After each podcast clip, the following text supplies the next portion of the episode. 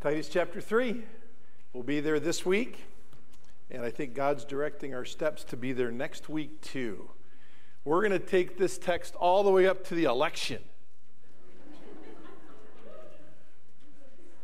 I think we all need it. I need it. Mrs. Lawrence, it's great to see you. That is you, isn't it? How are you? Can't wait to see you after church. Glad you're here safely. We're just going to dive right in. It's 11:03. And I have to stop at 11:35. That's my backstop. Some of you say, "Oh, preach as long as you want." And you really never really mean that. I know that. right? I know you're saying that with tongue in cheek a little bit. But I want you to enjoy the Lord's day completely, which means rest and uh, usually a good dinner to make you take a nap.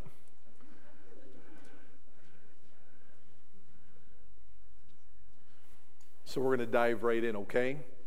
Uh, if you were not able to be here with us uh, last week, you can find that message on our website. And I encourage you to go back and listen to it. And we'll just go through the overview and so forth, and then dive into the granular parts of this text as we go along. And, and um, I hope, I hope you're able to listen to this text as it is indeed the Word of God. Um, don't ever forget 1 Thessalonians 2:13. Paul was thankful that the Thessalonian believers received they embraced the word of God not as it was the word of men but as it was indeed the Word of God, which effectually works in those who believe. It is possible in a political season like we're in for Christians to listen to God's Word with confirmation bias, political confirmation bias. Now, if we're going to practice 1 Thessalonians 2.13, that's just what I want to caution your hearts against today, okay? Don't listen to the Word of God with political confirmation bias. It stands alone, right? Amen. And we sing that. It stands alone. And we stand alone on the Word of God in Christ Jesus. All right? And we'll let the power of God because the Word of God is quick and powerful, sharper than any two edged sword, right? Piercing even to the dividing asunder of soul and spirit. And the Word of God is the discerner. By the way, 1 Corinthians 11, diakrino, examine yourselves, same Greek word in Hebrews 4.12 that teaches us the nature of the function of the Bible it diakrinos, right? It judges right through the thoughts and intents of your heart. So let the Word of God have its way today. Amen. Set aside all that is the noise of politics and let God speak. Last week we examined three mentions of the birth of Christ in this small letter. It is the birth, life, and death and resurrection of Christ that allows us to understand the gospel and be transformed in the way we live. As we also learned last week, transformed countercultural living defines Christianity. Please don't forget that. It defines us in Christ and our personal existence. This living is described in the book of Titus and throughout the whole New Testament as good works. This quality of life is demonstrated both inside the church and outside in our daily rhythms of, of life. James teaches we show our faith by our what? by our works. He goes on to say very clearly faith without works is dead. You see, the devil will do all he can do to keep you from becoming a child of God in Christ. And then after you get saved, he knows a transformed life brought about by the gospel becomes the Christian hallmark of their existence in society as a citizen. So he and his minions, the devil and his minions, will do all in their limited power to keep you from living out your testimony in Christ in the church and in the community. Paul knows the struggles of the church at Crete, both inside the church and outside. So he commends Titus to them for the purpose of upholding the gospel and then setting the church in order to live gospel lives. For our purposes today, let's head to the context which contains our third mention of the incarnation of Christ that we saw last week and examine the good works conjoined with the gospel that we are to live as citizens. So here's our proposition of this for this morning. The gospel makes us citizens of heavens first. That's, that's for sure. Amen? That's Philippians 1 20 and 21. We're citizens of heaven. We're dispossessed citizens, really, of earth. The gospel makes us citizens of heaven first and consequently helpful citizens of light in our community. In these verses, Paul was messaging to Titus the type of life he was to live as the pastor at Crete and as also a citizen of the same island, which was under Roman domination. He was to model this life as shepherd and as citizen. Titus was to live as pastor of that church a life that would clearly contrast the self centered culture in which he pastored. As a matter of fact, the first word of chapter 3 teaches us that this young church at first did understand the virtues of spiritual and practical citizenship, but they needed a refresher because Lawlessness had crept into their midst as a young church. The world had crept into their existence as a church, and that's why we said last week Titus was sent there to set the church in order. And the first way he was to do that was to be a personal example himself as a citizen of heaven and then a citizen of Crete. So they knew this, they knew how to do this. Worldliness had crept in and taken them away from what they knew to be right. So Paul says here in chapter 3 and verse 1 what? Remind them. And it literally means call back to their mind that which they used to be known, what used to be known as truth. They already know this, they've kind of gotten away from it. So remind them remind them to do what?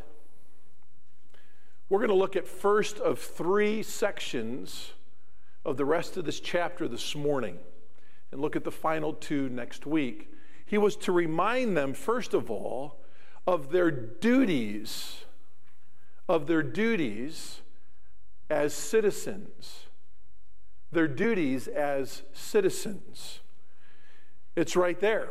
Remind them to be subject to rulers, to authorities, to be obedient, to be ready for every good deed, to malign no one, to be peaceable, gentle, showing every consideration for all men. That's a tall order. And can I say the only way that a believer who's a citizen of heaven and also a citizen on earth is capable of following these civic civil duties is all by God's grace. I would say it's impossible to do this without help from heaven for any one of us.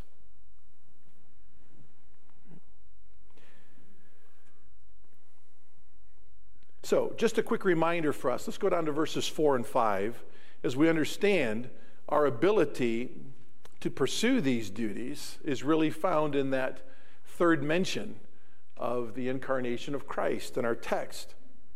But when the kindness of our God, of God our Savior, and His love for mankind appeared, He saved us not as the basis, not on the basis of deeds which we had done in righteousness, but according to his mercy, by the washing of regeneration and renewing of the Holy Spirit, whom he poured out upon us richly through Jesus Christ, our Savior, so that being justified by his grace, we would be made heirs according to the hope of eternal life.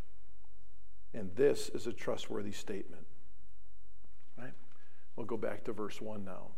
Because Christ appeared, and Christ is the kindness and love of God, and you've entrusted your life to Christ as Lord, and He has washed you and cleansed you, He's adopted you into His family. You are that citizen of heaven. Therefore, you can live on earth as a citizen, as a citizen of heaven. That's what Paul's saying here. Titus, you can ex- example this. You can model this, and then the people can follow your model as you're following my model as I'm following Christ.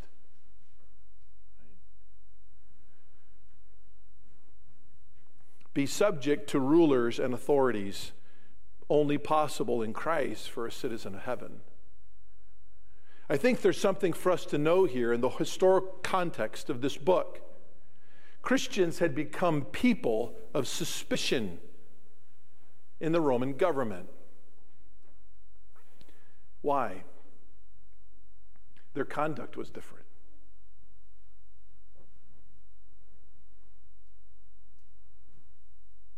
Their conduct was different.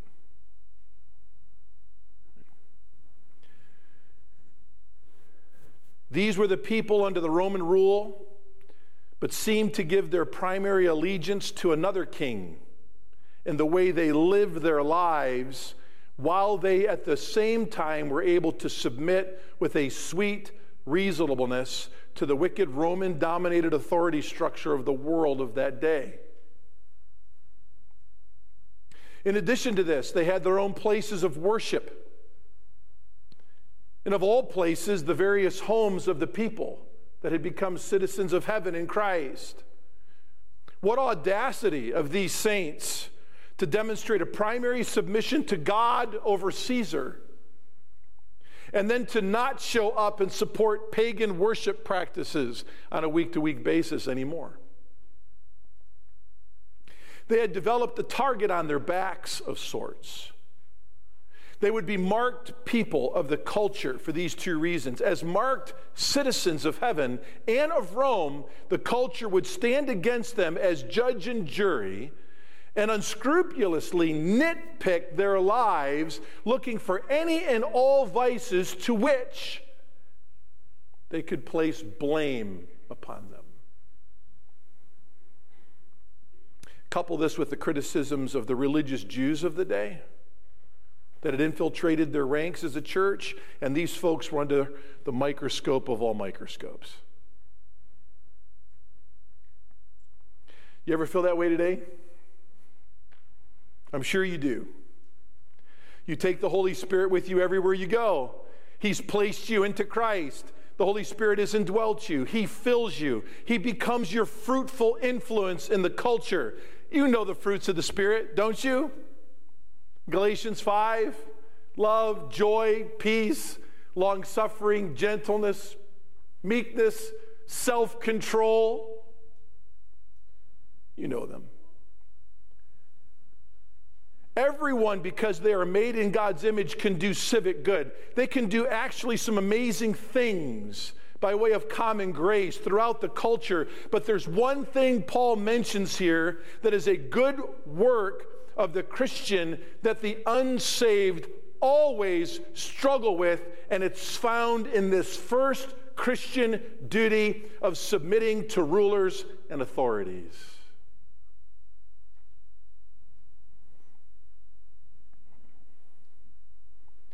Christians are to be subject to rulers and authorities.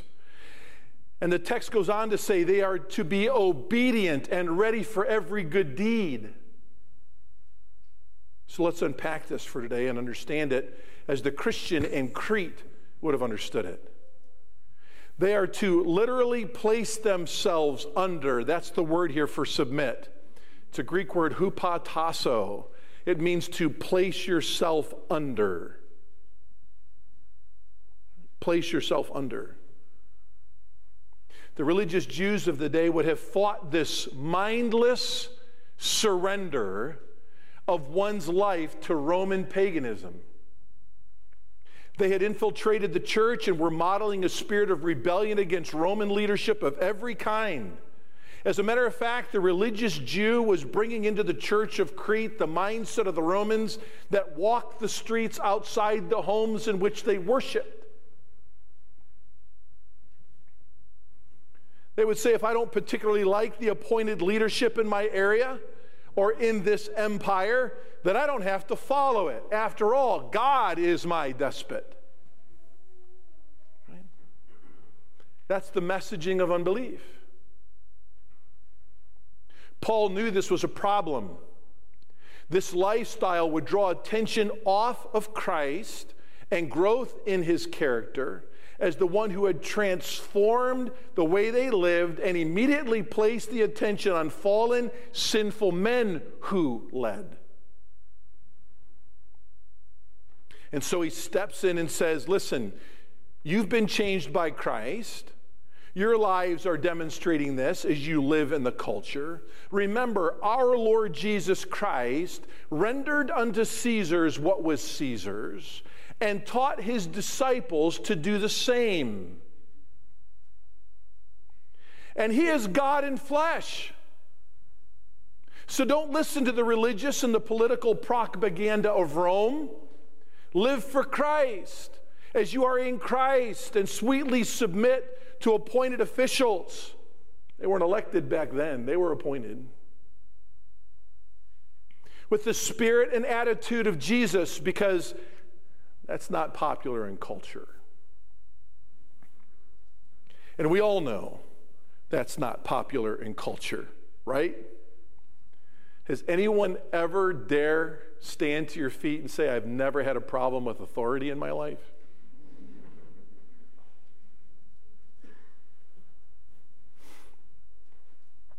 It saturates our fallenness, doesn't it?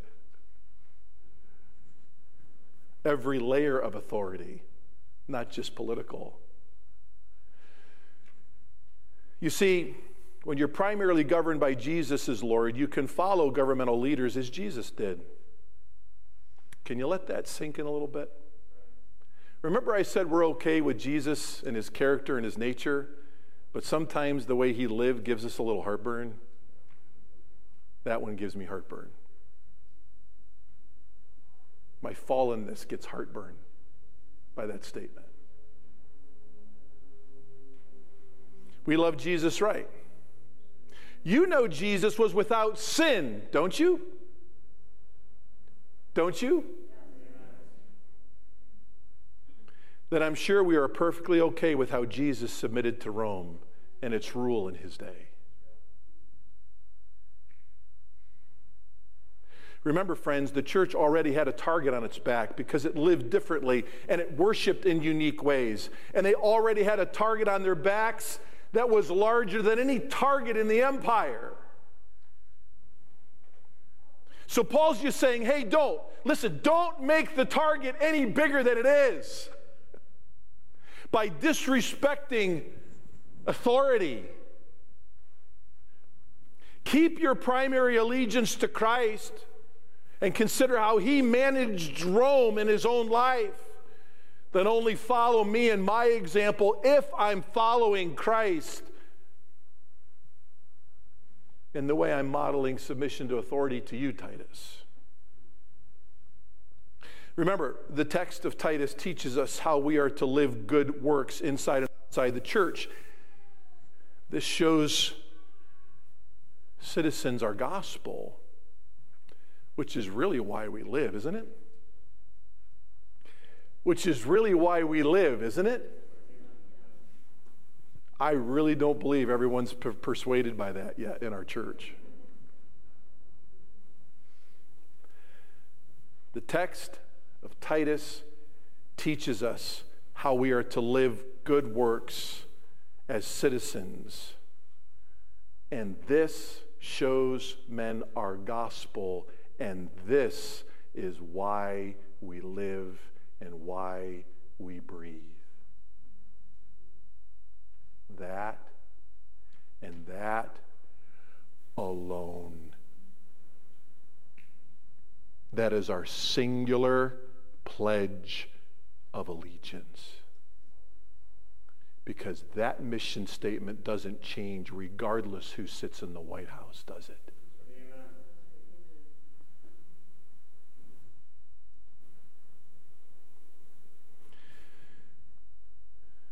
So in chapter 3, Paul sets his sights on Christian living as a citizen of Rome, as they are citizens of heaven. And the first thing he says is be subject to rulers and authority.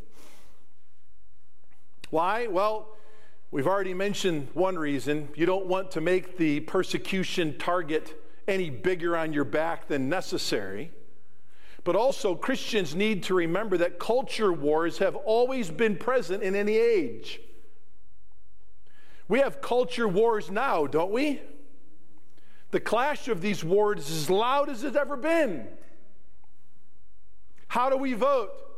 The ethics we use in political debate and action, the laws we obey, one author said, the legislation we seek, the language we use to discuss governmental issues and officials at church, at work, and around the dinner table. All of these uh, of life, all these areas of life are affected by Paul's instruction to be subject to rulers and authorities. Then he even goes on to say, in relationship with these authorities, that we're not to malign them. Gulp. Everyone take a deep breath because I know your chest just got heavy.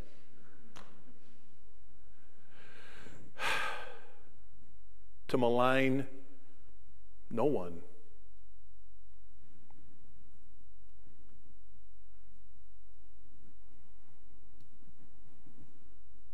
Jesus stood before Pontius Pilate and said, What? Nothing.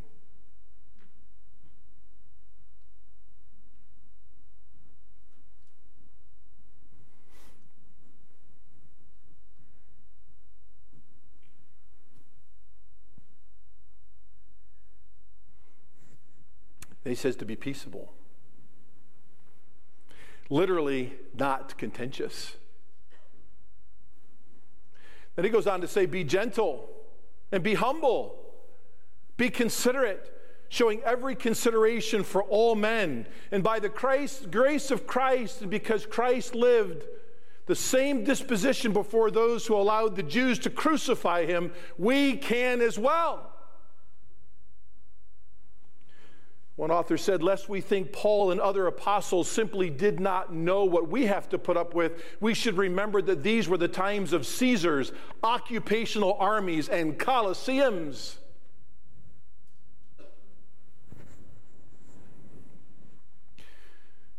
I don't believe we would ever hear Jesus stand up in his home or in a crowd and say, Not my Caesar.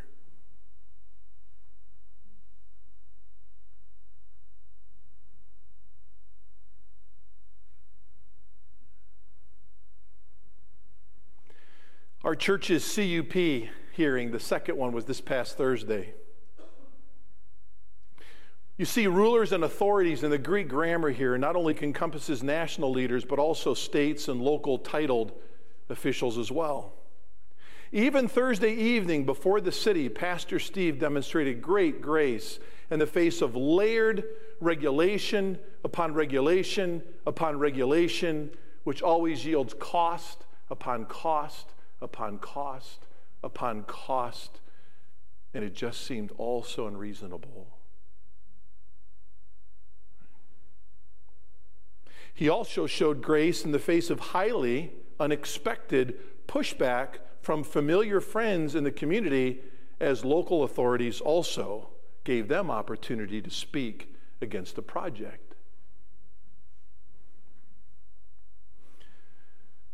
I praise God that Pastor Steve embraces this text as he stands as our representative before our magistrates.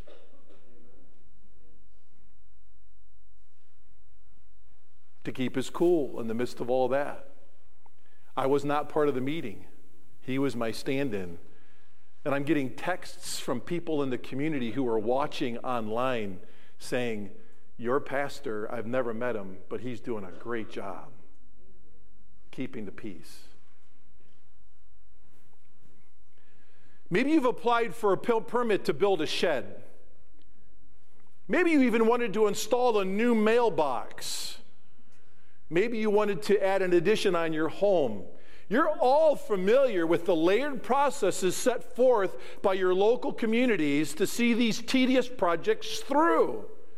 We all know how frustrating submitting to these layers can be.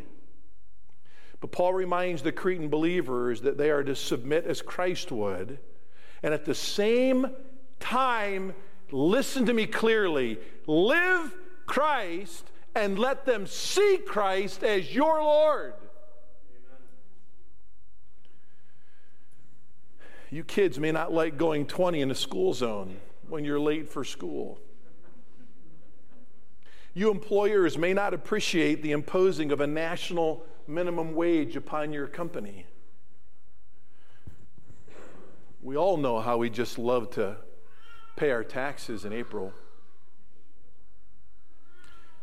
We all know that virtually every part of our daily lives is saturated with living under some sort of standard or law the governor has laid upon us. It's absolutely unavoidable.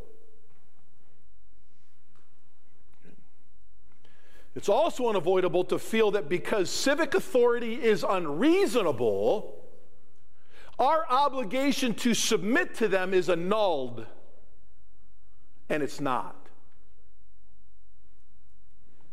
You see, my friends, Christians have an ability by God's grace to live a graciousness before unreasonable magistrates that men without Christ cannot live.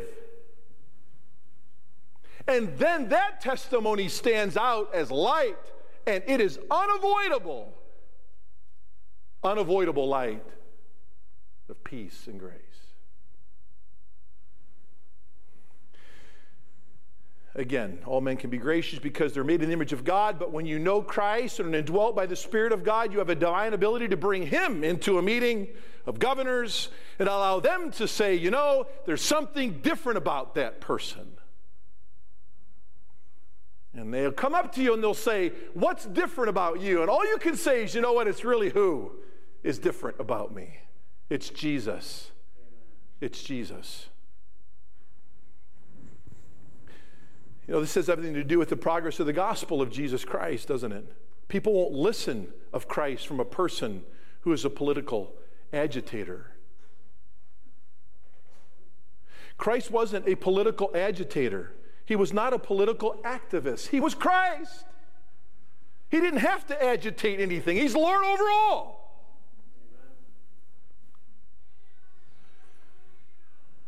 He lived the character of God before men because he was God. He could not help himself but be God. That was his nature.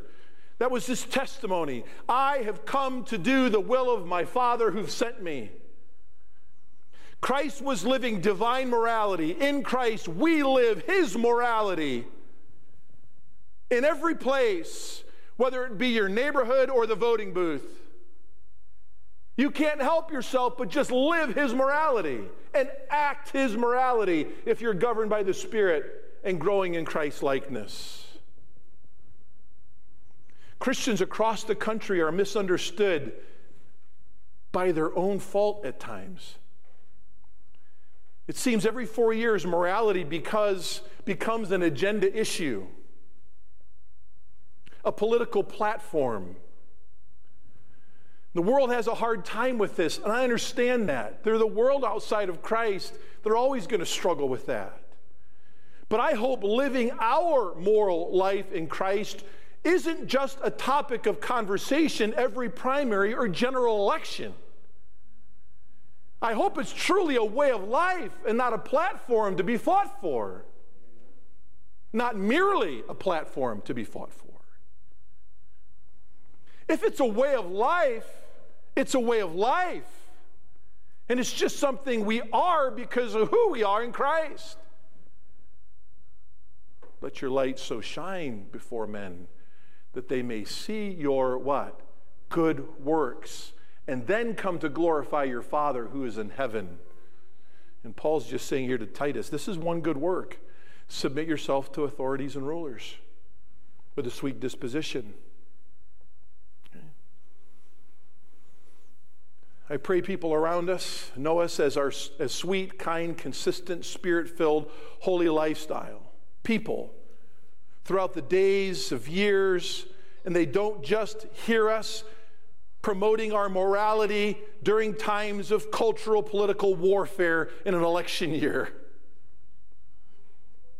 I tell people all the time please don't preach your morals only every four years if you're not living your morals 24 7, 365 in Christ. You're giving a bad name to Christianity.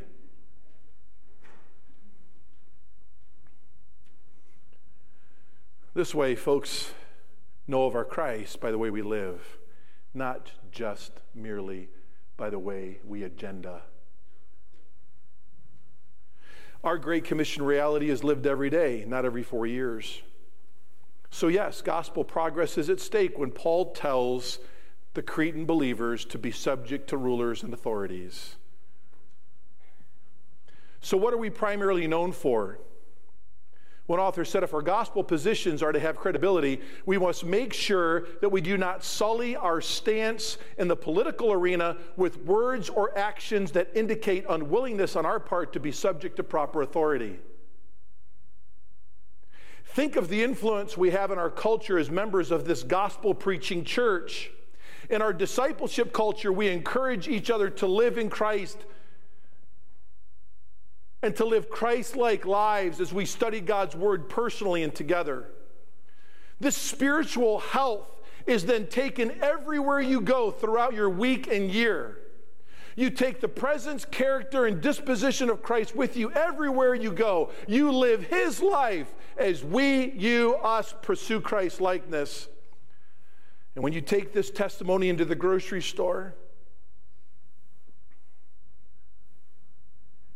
He's with you as you shop, or the place where you work, or the neighborhood where you exercise, or the political arena, arena in which you labor.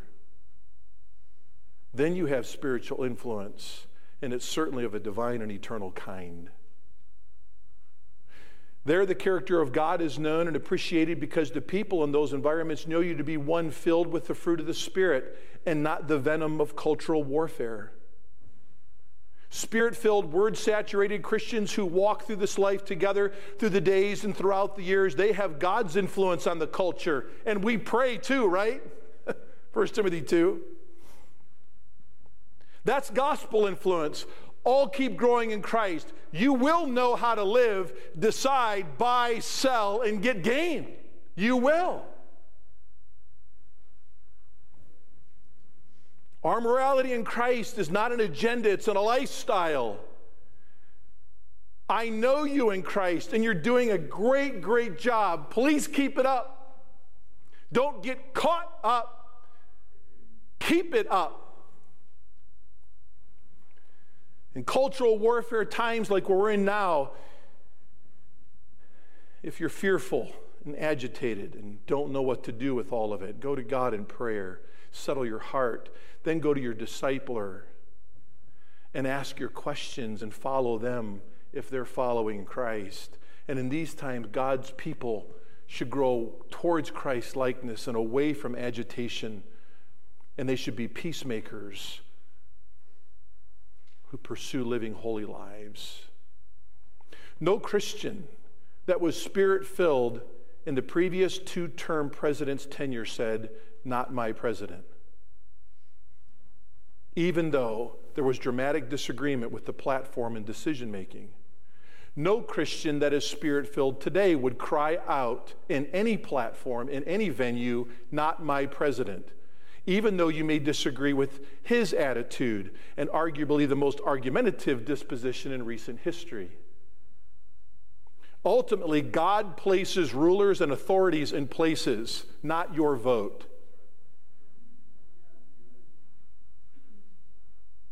He puts them up and he will take them down when he wishes. In the meantime, they're there for your purposes to demonstrate Christ and to grow in Christ likeness. And some of them might be a little uglier than you think, and maybe God's using them to squeeze you, to compel you to live like Christ in the midst of all the darkness. Our role? Live the life of Christ among men. Live his light. Live his morality. Live together as the people of God. Get together, pray together, help each other, learn from each other. This is what we've sought to do over the past 15 years. And before that, at Grace Church, and you are increasingly shining as light for Christ in our community and state, and it's showing in the culture as well. We must not only be kind and respect authority that we agree with, we must be kind and respect authority that we do not agree with. Hupatasso. It is what it is.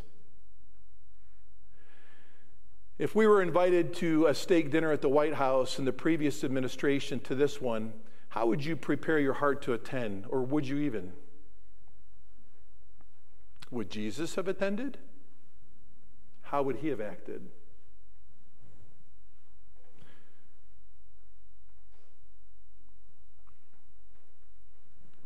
Well, if Christ attended, he's the example, right? I'm pretty sure he, the God of heaven in flesh, who has control of all things, would, act, would not act like a political agitator. After all, he's pretty settled about who he is. In Christ, we should be settled about who he is and who he says he is. Peace, be still. He's got this. He's got this. And there you'll find out what John the Baptist said He must increase and I must decrease. The gospel that saves and transforms character is the gospel that transforms character towards holiness. The gospel that allows people to become primarily citizens of heaven rather than just citizens on earth. You see, folks, if we make it a routine to only live and speak the gospel to unsaved souls and authority with which we agree, we really don't have a gospel. Friends, it's no secret.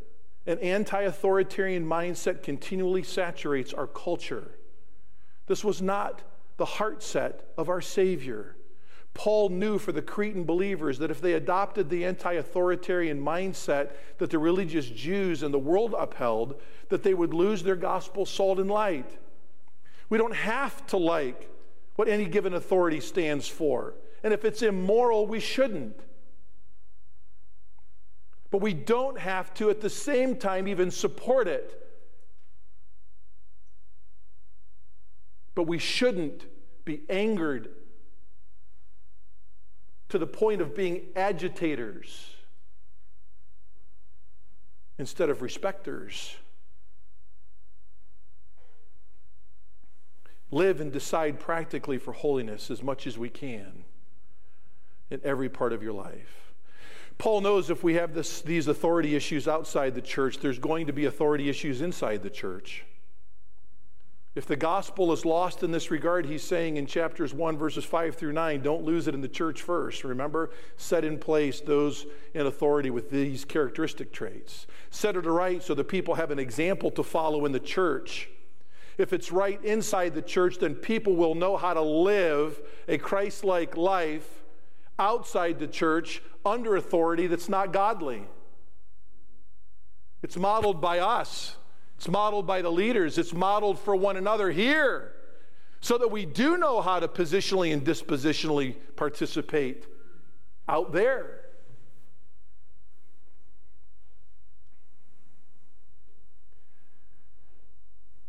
Again, if it's still confusing for you, just pray.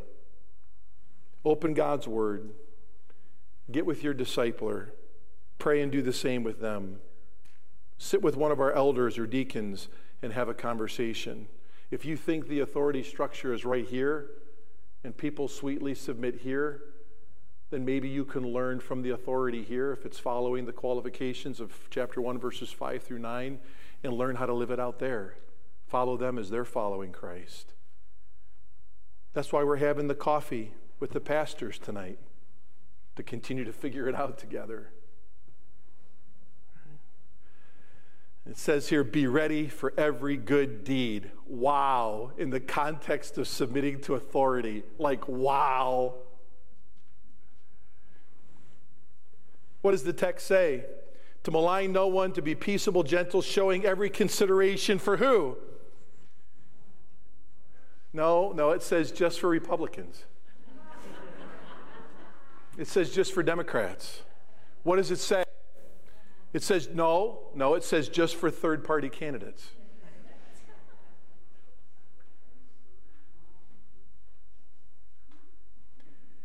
You know what I did this last week in my submission and obedience to this text? I dialed up one of my local officials who's part of state and federal government that is the most antithetically opposed to anything I would stand for. And I asked him if we could get together and have coffee. On me.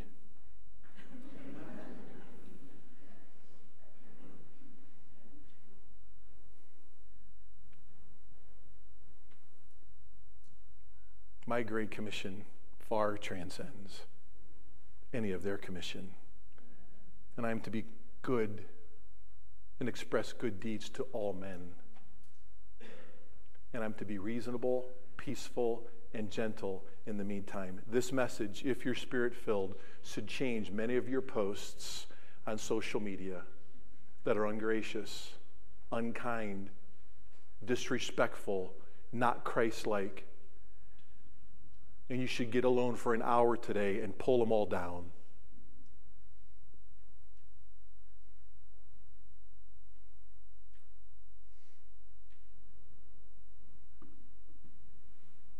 You can post. You can post for morality. Just don't be nasty.